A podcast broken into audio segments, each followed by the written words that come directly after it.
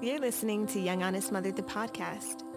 Here, we'll chat about all things marriage, motherhood, and modern home economics in all honesty.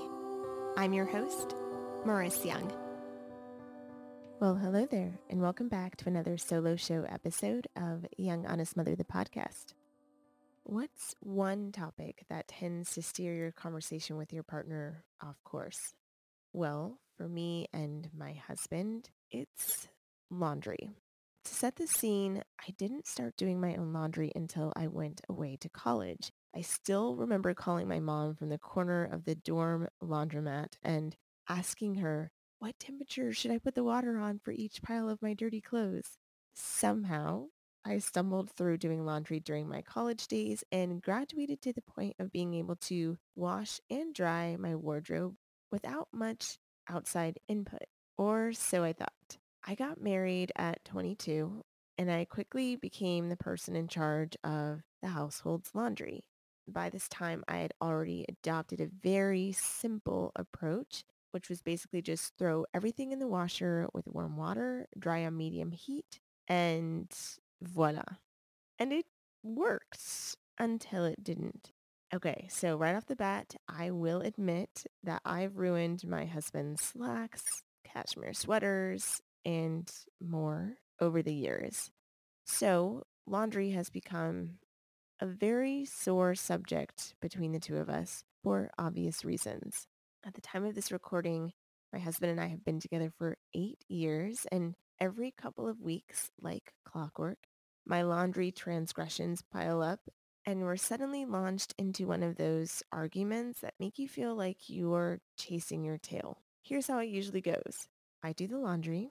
My husband sees the laundry and is disappointed that I missed the mark.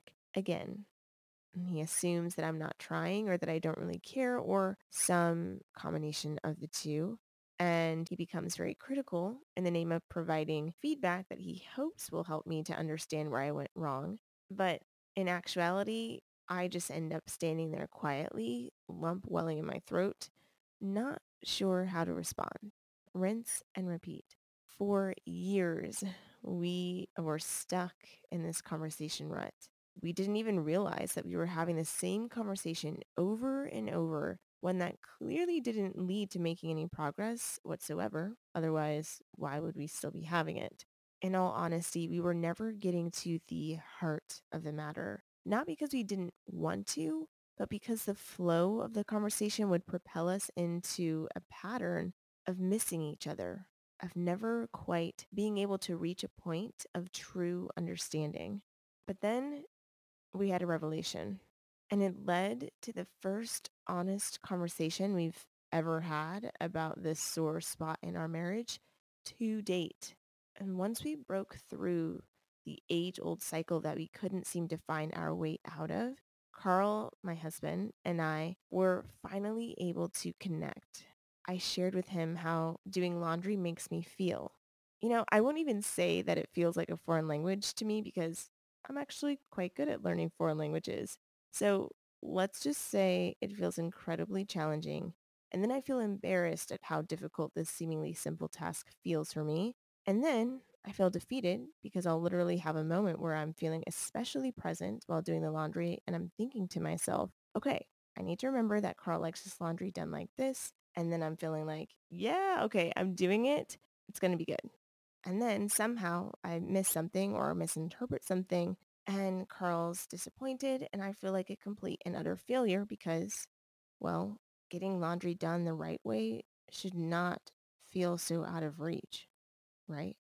When we had this revelation, for the first time, Carl realized that I actually wasn't trying to destroy his clothes on purpose or due to some extreme lack of care. He realized that I genuinely struggle with the task and I felt ashamed to admit how hard it feels for me. And after switching gears like that, we were able to broach the topic of real, meaningful support that points towards lasting change. And I share this all with you not because I want to speak ill of my husband, our relationship, or even the situation at hand. This is not about putting anyone on blast. And in fact, Carl knows that I'm opening up about this here on the podcast and he is supportive. But quite literally, airing my dirty laundry with my husband meant that I could stop hiding behind the shame that had been rising up for almost a decade. And I'm sharing it here with you because this revelation sits at the intersection of marriage and modern home economics. And I truly believe that it's important to uncover topics like this that are often left unspoken. I want to highlight that even as someone who is very focused on having honest conversations, I am not perfect. It took eight years for my husband and I to dig ourselves out of the conversational hole we had fallen into. And the interesting thing is that we didn't even realize that we were stuck. So now that it's been brought to my attention, I'm scrambling to read my own words and refresh my memory on how to have an honest conversation. It's an ongoing practice striving to improve my communication techniques. And it's an undertaking that I don't think we talk enough about. I've learned that it's not some kind of either you're born with the gift of effective communication or you're just not. It's actually a skill that can be nurtured and cultivated, which is why I crafted and published a 20 plus page ebook all about how to have an honest conversation. So whether you're new to the concept or like me, you need a bit of a refresher, I wanted this offering to stand as a resource on how to transform the way you express yourself in all honesty. And if you've ever struggled to invite someone to share what's on their mind or set boundaries around a conversation or just show up ready to listen to another perspective, you need to read How to Have an Honest Conversation, the ebook. It's $9.99 and I'll put the link in the show notes so that you can purchase your own copy. I'm rereading it myself and I'm excited for the way in which it's going to reroute this laundry conversation that my husband and I have been trying to have for almost the entirety of our relationship. So now I want to hear from you. What's a topic that tends to steer your conversation with your partner off course? You can send an email to Maris at younghonestmother.com or comment on the social media graphics for this episode. I can't wait to hear your thoughts. And that's it for this episode of Young Honest Mother, the podcast, which means it's time for you to join the conversation. Share your thoughts on social media and tag me at Young Honest Mother.